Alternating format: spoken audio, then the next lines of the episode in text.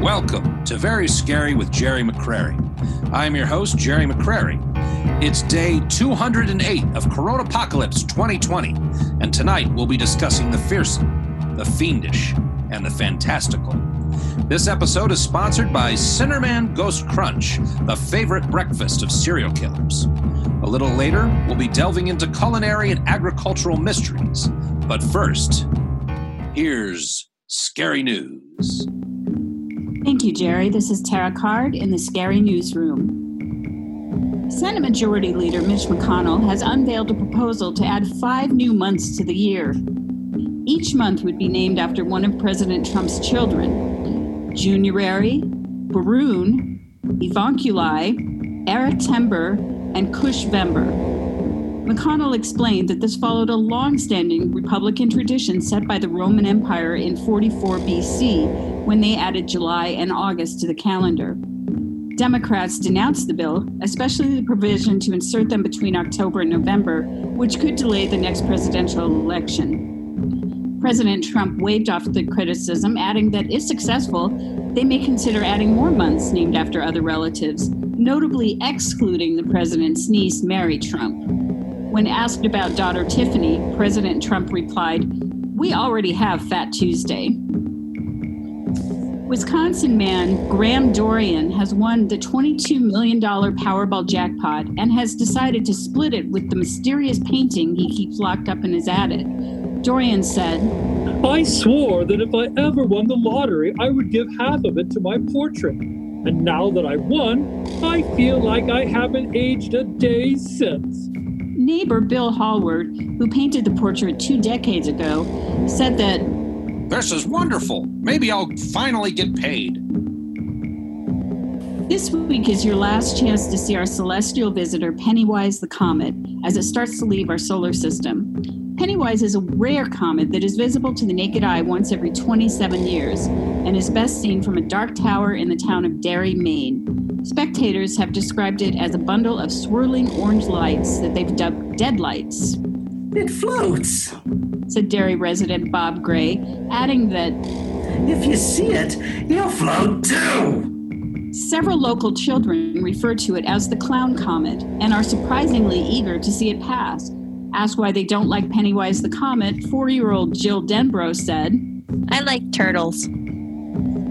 This has been Tara Card with the Scary News. Back to you, Gerry. Wow, Tara, I'll tell you. Um, if you were to win $22 million, would you split it with a friend of yours? Oh, heck no. But I can tell you, I'd be looking pretty good. I think we could all get a little portrait there if we wanted to, and and uh, uh, making a deal with the devil. I don't know. Would you make a deal with the devil, or if you won the lottery? It seems almost redundant. I don't know. I think maybe I'd make a deal with my plastic surgeon. Ah, there you go. There you go. All right, now let's get to our panelist. Today we have three esteemed individuals that are very knowledgeable about mysteries involving both agriculture and the culinary arts. First up, we have Casper Kuruwalski, and he has a new cookbook out called Ladyfingers and Swedish Balls from Alpaca Press. Welcome, Casper. Hello, Gary. Pleased to eat you. All right. We also have Gina Moe. She's an agricultural scientist who has developed a new type of crop, uh, which she calls bean steak. Welcome, Gina. I'm doing all right, Gerry. How are you doing? I'm doing just fine. And we have Herb Fennel, who claims to psychically communicate with food. Herb, welcome to the show. Hi. All right, I'm going to start here with uh, Casper. So, uh, you have this this new cookbook out, Lady Fingers and Swedish Balls, and and I'll have to tell you, I've had Lady Fingers and Swedish uh, meatballs before, and uh, I, I I really enjoy both of them. What what makes what makes your version of of these delicacies stand out? Well, I would say probably, Gerry, that the main thing that would make them different is they're made from actual lady fingers, human flesh, if you catch my drift. Oh, I see. Okay, so So when you're talking about, I guess, fingers, I mean, are they literally coming from ladies or? well, are- yeah, ladies, young girls. I'm not too picky.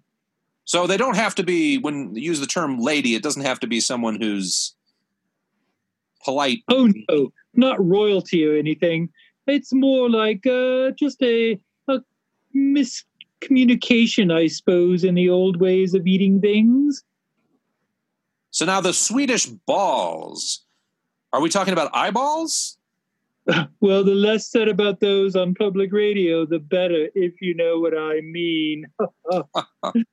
Oh, that's well. How did you come to these uh, to, to to develop recipes for these these human human uh, uh, culinary uh, plates?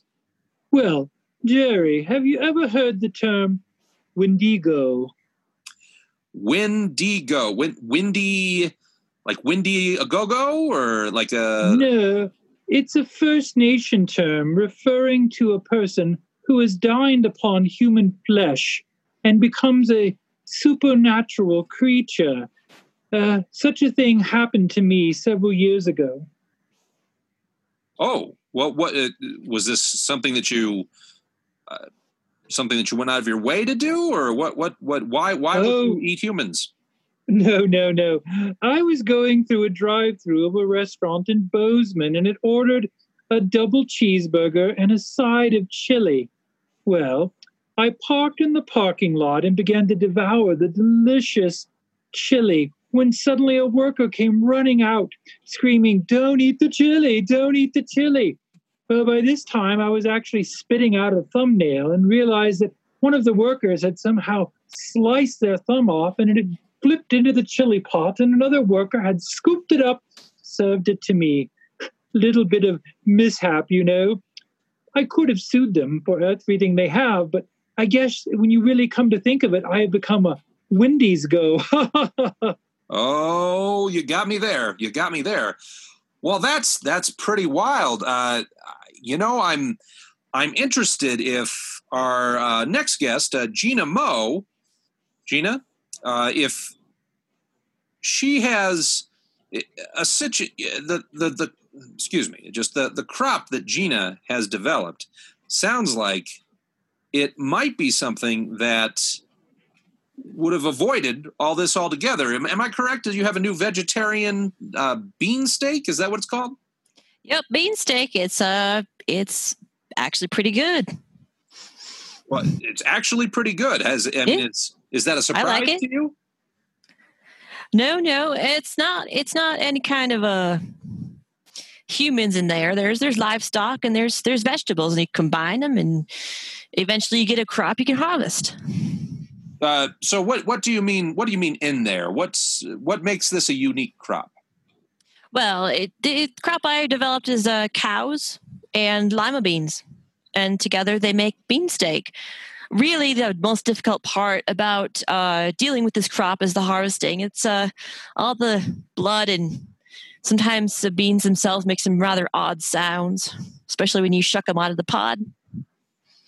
Wait, so you're saying that you're you've somehow when you say a hybrid uh, crop here, you mean you've somehow mixed together the DNA of a cow and a lima bean? Well, you know, I, I consider myself sort of a, a mad agricultural scientist. You know, just uh, experimenting around with it, and you you get to, you know, kind of getting real close with the cows, and they're eating all those beans, and you kind of see how else they could go together besides one on the other stomach. Maybe uh, try and try and mix them up somehow. So you're a mad cow doctor, is what you're saying? I have heard that term. And and and and just to be clear, you used to feed your cows lima beans? Was that the standard food? Well, you know, they uh, tried to feed him Navy beans, but those sailors all started objecting, and so I had to kind of stop that. Well, this is fascinating, fascinating stuff. Um, now, I'm interested to hear what uh, our third guest, Herb Fennel, has to say. Herb is. Hi. I'm sorry? Hi. Hi, Mr. Fennel. Uh, my understanding is that you can actually communicate with food. Have you ever talked to a hybrid uh, food source that was half plant, half animal? I can't say that I have met any hybrid food sources yet, What but kind I look food, I look forward to it. what kind of food have you talked to? Uh, I've talked to uh, both vegetable and uh, animal based foods. So you've done one or the other, but you haven't done one that was a combination of both. Correct. Well, not that I'm aware of. You know, they may have been shy and, and not want to admit that they were both kinds of food at the same time. Um, I'm guessing that would be some kind of trans food. I have talked to trans fat. Does that count? Uh, the, the, the- you're the expert, sir. You're the expert. So, uh, when you actually communicate with food, I mean, are you speaking a language such as English? Is that English is the language that I understand in my mind. I do. I speak to them with thoughts, so I'm perceiving their thoughts, and their thoughts are coming through to me in a language I can understand. Uh, it, it was not always that way. It did start out more of kind of an empathy feel, where I could feel what they were feeling. Which uh, that was a very hungry couple of years I went through because it was very hard to eat something when it's it feels painful to it, and then I'm feeling the pain. Uh, I lost a lot of weight though on the plus side. so? Food? Are you? So you're saying you can? So food feels pain when you're eating it. It does, but don't let that bother you too much. Once I finally was able to communicate with them, they explained to me that they understand why we do it and they don't have any hard feelings about it. They do not take it personally. Well, this makes me wonder, uh, Mr. Uh, Kurowalski. I love his samurai films. Yes, yes, I, I'm a big fan as well. Um, but Mr. Kurowalski, do you believe that the people that you're preparing in these recipes that they would take these recipes personally? Well, I was just going to say, Herb, I don't find it unusual to talk to my food before I eat it all the time. We sometimes have very stimulating conversations. I find that it whets my appetite. Have, are you a are are you related to Hannibal Lecter in any way, shape, or form? Oh, please. Hannibal is nothing like me. You see, I have now transformed to be almost seven feet tall. I have a fine rack of antlers and am gaunt and thin with glowing eyes. So when you're out, I- it seems to me that people would see you coming. So how do you how do you actually get uh, the the meat that you need to prepare your foods? If people okay, are stupid. Online dating services, you know, it's easy. You find someone lonely, you put up a fake picture, promise to meet them in an old cabin by the woods for a fun evening. it's so easy. I'm, I'm not sure you need a fake picture if you're seven feet tall and have a fine rack. Oh, Herb, you are so hilarious. Now, I know that, that many of our listeners are probably unsettled at the prospect of being harvested for food by a, uh, uh, a what was heretofore a mythical creature. Um, so I'm wondering if you were given the option of a, a source of, of meat, a human meat, um, where you didn't have to kill anyone, would that be something that you'd be willing to do? And uh, this is a second follow up question for for Miss uh, Gina Moe. Would it be possible to do a vegetable human hybrid crop? Yes, Gina, could you make human beans? Again, I tried something with those sailors and those navy beans, but um, they they were kind of squirrely. I'll have to I'll have to do a little more uh, thinking about that one. Right now, uh, usually I'm doing uh, also some, some special fertilizers. You know, like uh, you know remnants of my assistance for fertilizer for my. You know, it seems to do very well with the crops, but uh, putting people directly in there, it's going to take a little more work. Now, what's the process of of creating these hybrids? What what how do you mix them together? I mean, do you just pour them in a stew and just just mix, or I, I'm not a scientist, so I, need I need this to be explained to me. Well, it, it makes you, whatever you do to mix it, you get to talk to each other, Gerry. I mean, it's just all like anything, you know. You kind of have to get them acquainted with each other, and and uh, pretty soon, you know, you got something going on. So, are you implying that you have animals having carnal relations with vegetables? Well, I don't know if the vegetables consider it as such. I mean, they they just they don't they don't seem to do anything but stand there. But you know, the cows seem to enjoy it. Reminds me of my first girlfriend. Uh, sounds like right romantic there. Well, this does make me wonder, uh, Mr. Fennel, Yes. since you can talk to uh, your food or any food, have you ever felt amorous feelings towards any of that food? Have you ever felt like going out on a date with any any type of dish? I, I have, but only in a platonic way or a plantonic way. I see. I see. And and what came of that relationship? Are you still friends? Are you still involved? Up until the point of when I ate her, so to speak. Consumed is probably a better choice of words.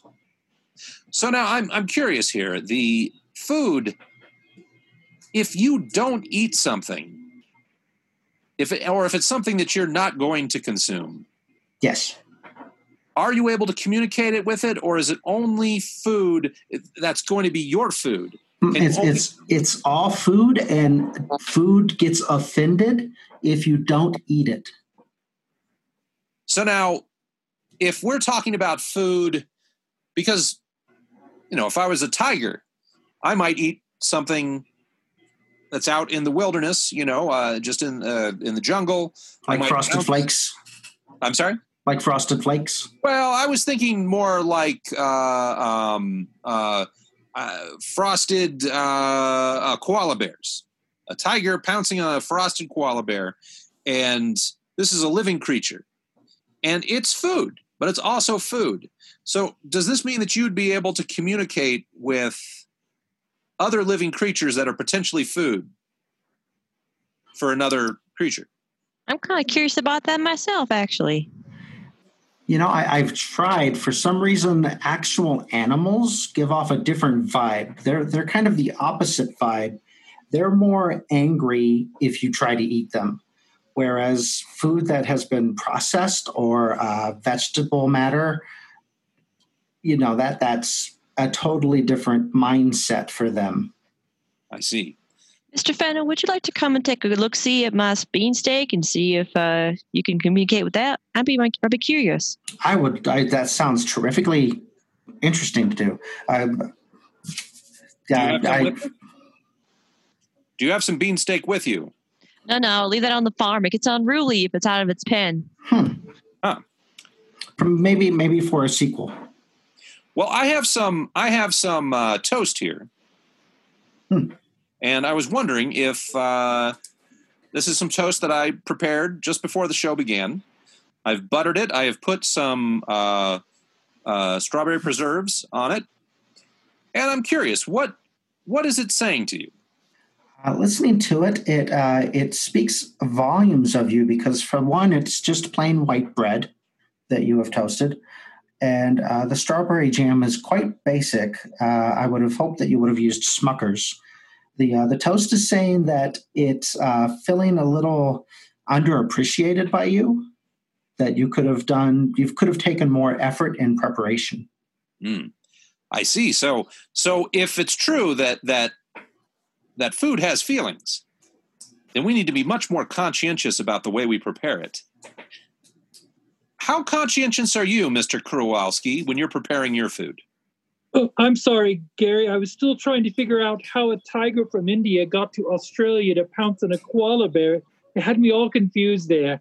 Uh, I usually uh, will greet my food, um, and once they stop screaming at my appearance, will explain to them how happy I am to have them with me, and that it is more of a joining than me actually devouring them. Uh, most of them really don't understand. Herb, maybe I could uh, could engage your services to come and speak to my meals beforehand and just tell them how wonderful it's going to be.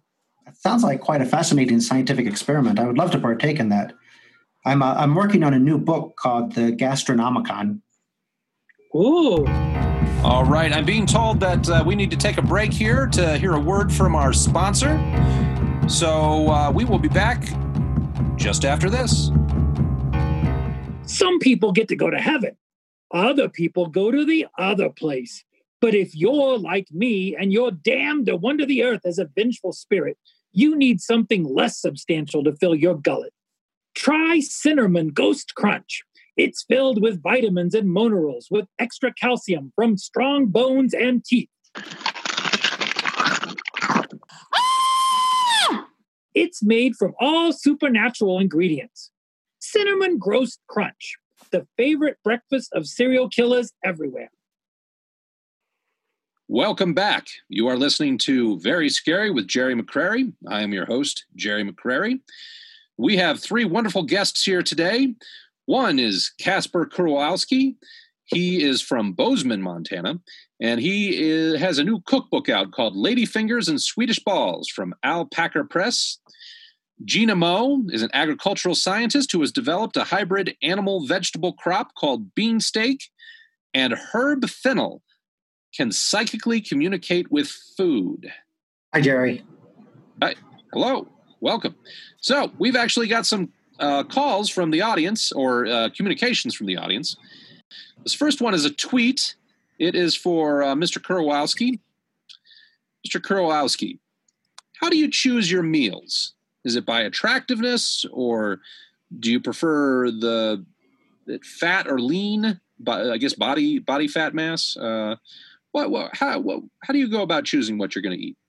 Well, Gerry, in my line of work, it is called eat or be eaten, if you know what I mean. And uh, to be actual, I know that the pictures I'm seeing on the dating sites have nothing to do with what I'm going to actually see when they show up at the cabin. So I'm really not a picky eater, if you know what I mean. It's a catch as catch can. ah, I see. I see. All right. Okay. Uh, the next thing we have a caller here, uh, lady by the name of Laura has a question for Gina. Laura, you're on the line. Hi, yeah, this question is for Gina, and it's kind of a two-parter. Uh, the first part, I wanted to ask Gina if there are other cuts of meat, like prime cuts other than bean steak, that I could get for my family if I'm interested in trying out the bean products. And also, I was wondering if they could add in cannabis to make like a pot roast for Cushember. So I'm not sure if you you heard the we had a little bit of distortion there, but uh, the question was: Are there other cuts of meat and have you ever tried to add cannabis? Uh, Oh well, uh, second one first. I, have tried cannabis myself. It's uh, quite interesting, and that's how part of how I came up with the whole idea my, in the first place. You know, it just kind of came to me one night when I was uh, lounging, so to speak. I I got to tell you though, um, how you get the cuts of meat from the uh, bean steak is how you cut the bean. You just cut it different directions. You can cut it thin, you can cut it thick, you can leave the whole bean intact and have a big old bean old pot roast. And uh, I suppose you know if um, I grow other things than steak bean. Uh, they're usually for my personal consumption, but if you really wanted to and have me include some of that in your bean pot roast, I could. Do you? Uh, uh, I know I'm I'm a big fan of chicken. One thing I like about chicken is that I can have a thigh, or I can have a leg, or a breast. Are you able to grow that kind of cut, that kind of differentiation? Uh, chickens are a little bit tougher, you know, because um, they keep pecking each other to death. It's just terrible. You mean oh my goodness! Oh, uh, uh, the they're they're they're nasty to each other. It's just and they're they're all bound together on the vine, and you you're they're sitting there, and all of a sudden one little little chicken bean will take against another one, and pretty soon your whole vine's pecked clean. There's blood everywhere. It's just terrible. It's terrible. And what if you merge them with a peck of pickled peppers? Well, then you have yourself a whole other problem. All right. All right. Okay. I have an email here for Herb, uh, Mr. Fennel. Do spicy foods have different personalities than mild foods? And a follow up question on that is Do ethnic foods have accents? Oh, my, yes. Uh, I. It's just kind of embarrassing, but food is actually very racist. Oh. Uh, they, How they, so? Well, they they uh, they're very much into the stereotypes that you would think that um, if someone who was like, for instance, the uh, the old cartoons written back in the 40s and 50s, how they had all of those horrible stereotypes uh, that were quite racist. Uh, food for some reason has those same accents and um, and uh, manner of speaking. I, am really quite embarrassed about it. I, I really. So you're saying you're saying that the the food actually that puts on uh, racist stereotypes to mock the people that are eating the foods, or what? What's uh, why do they do this? And and and how does it come when you have a food that that is is prepared by different cultures? How does that how does that play out? Well, it's uh, quite auth- it's more authentic. For instance, if you go to an actual um, Mexican restaurant, the the food is uh, you, it feels more genuine in how it speaks. But if you go to Taco Bell, it's as though it's mocking the culture. I see. That's that's interesting. That's interesting. So, all right, we have uh, we have a caller on the line. Uh, Wendy has a question for uh, Mr. Kowalski. Wendy, you're on the line. Oh, Mr. Kowalski, you are so attractive. I'm a little bit of an experimental woman, and I'd like to know do you ever eat man fingers? Oh, Wendy, you sound delicious. But no, I really don't like calluses, and most men's fingers are just ugh, too tough. Now, Manwich, on the other hand, mm-mm-mm. Mm. So, Wendy, what are you doing this weekend? I have a nice little cabin in the woods. Ooh, send me an Uber. Will do. So do you do you find that there uh, you're you're pretty public, Mr. Mr. Kowalski. You're you're fairly public about your your Wendigo nature and your cannibalistic tendencies. I'm not ashamed of what I've become, Gary. I, I gather that, and and I'm curious. Do you because because Wendy there seemed like she was eh, kind of into it. Do you have fans, people that are that you don't have to to trick into coming, who actually are just like, wow, you know, I really want to get eaten by this guy. I have repeat customers constantly, people who who come to me and say, "Here, just take a little bit here, a little bit there." Why, in fact, there are several people who come to me for weight loss, quote unquote, if you know what I mean. We are just very judicial in how we, you know, and there's some people, they're so nice, you just don't want to eat them all at once. Well, so is liposuction, uh, liposuction is that a service that you've ever thought about uh, advertising and just and just providing that? Well, yes. All it takes is a metal straw and just a little jaw. Well, you know, the medical industry is actually quite profitable. I mean, have you thought about? I mean, I could see a lot of services that you could provide. I mean, there, there are people that need to have uh, stomach removal, uh, maybe kidneys, kidneys right. taken out. Uh, it's just very rare for people to actually live through my procedures, Gerry. I see. I see. Okay. So, uh, but but but but some people do. You you said you had some folks come in and they just give you a small body part, like a leg. Is it like I give you a yes. leg? Yes, uh, but I think there has to be a willingness involved, and sick people. Uh, they just don't taste right, Gerry. Uh, I don't think I would like to take a diseased kidney, for example, and try to make kidney pie out of it. It just wouldn't be right. I understand. I understand. All right. All right. Looks like we have another caller here. Uh, his name is Les. He has a, and I guess, oh, it's a question for me. Yes, uh, Les, you're on the line. Gerry McCreary, you have already won the Publishers Clearinghouse sweepstakes. All we need is your address, and we'll bring you a check for $21 million.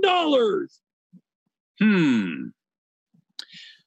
That is a very tempting offer, but I'm afraid that I uh, I'm I'm currently hunkered down in an undisclosed location in an underground uh, bunker. Wouldn't wouldn't twenty one million dollars make your undisclosed bunker a lot more comfortable, Gary?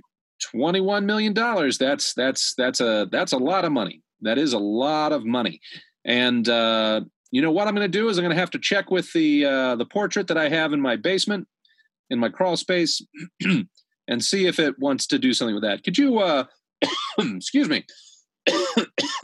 oh come on, Gerry! It's not like I'm a lawyer trying to serve your papers or anything. This is officially the Publisher Clearinghouse sweepstake, and you won twenty-one million dollars. Well, you know, you you brought up something that that reminds me. I, I have uh, there are seven women out there who claim to be my wife, and uh, well, none of them are. In fact, I've shown in in in court of laws across the country that there is no possible way that I could be married to any of them. However, they still are trying to get my money. And so if I had that $22 million or $21 million, as the case may be, I would have to uh, divvy it up between them. And uh, I think it's better for me to avoid that. But He's you, not. I buying it, Al. Never mind. All right. I'm going to switch you off. Goodbye. All right. So, folks, this has been a wonderful conversation. Do any of you uh, have any last words that you want to say before we sign off here? Mr. Kurwalski, is there anything else you'd like to say? Well, I just can't wait to meet some delicious new people. And remember, get my new book, Lady Fingers and Swedish Balls, Alpaca Press. It's available from Amazon. All right. Gina, Miss Moe, do you have any uh, last words that you want to present? I'm just kind of thinking about that uh, human hybrid thing and kind of getting intrigued by it. Um, I, I might want to talk a little more with Mr. Kowalski about uh, what type of people he likes the best. So I can see the, there's a market for that. I'm kind of curious. So, do you two think you might get together in, in that remote cabin and have a discussion? Uh, no, I, I, I like to keep myself, you know, in in in, a, in one piece. I, I I I don't really have a tendency to fall apart. My assistants do that. I'm not really that kind of person. I. Oh, come on, Gina. People, people who eat people are the loveliest people in the world. And you do sound like a lovely, lovely person, Mr. Kowalski. But uh, maybe over the phone. All right, Mr. Fennel, uh, do you have anything you want to say, uh, either to the audience, to uh, the other panelists, or maybe just food everywhere? Hi, Gerry. Um, I, I'd like to follow up on something Casper said about eating sick uh, livers and kidneys and such. Uh, the same should go for food. When food goes rotten, it actually uh, it curses a lot. It becomes very agitated and angry, and eating rotten food does horrible things to your stomach. So, don't don't don't chance it. If you think for any chance the food is turned, just throw it away. Just out of curiosity, if it's turned, does its personality change? I mean, it becomes quite angry, almost like an ex-wife. Oh, I know that well. I would recognize that. I, I that's why I use that analogy. I, I gathered. All right. Thank you. Thank you for speaking in terms that I can understand. Makes me feel like, hmm, maybe I'm on the verge of being food. But I'm going to stay as far away from Mr. Kurowalski as I can. Uh, all right, folks. Uh, just want to give special thanks to Casper Kurowalski, Gina Moe, and Herb Fennel for being our guests. And of course, Tara Card for the Scary Newsroom and the News Report. But let's not forget the crew behind the scenes Wendy Gittleson, Troy Fluhr, Les Seabolt, Anna French, and Laura Kistner. Remember, everyone, be wary because the world is very scary.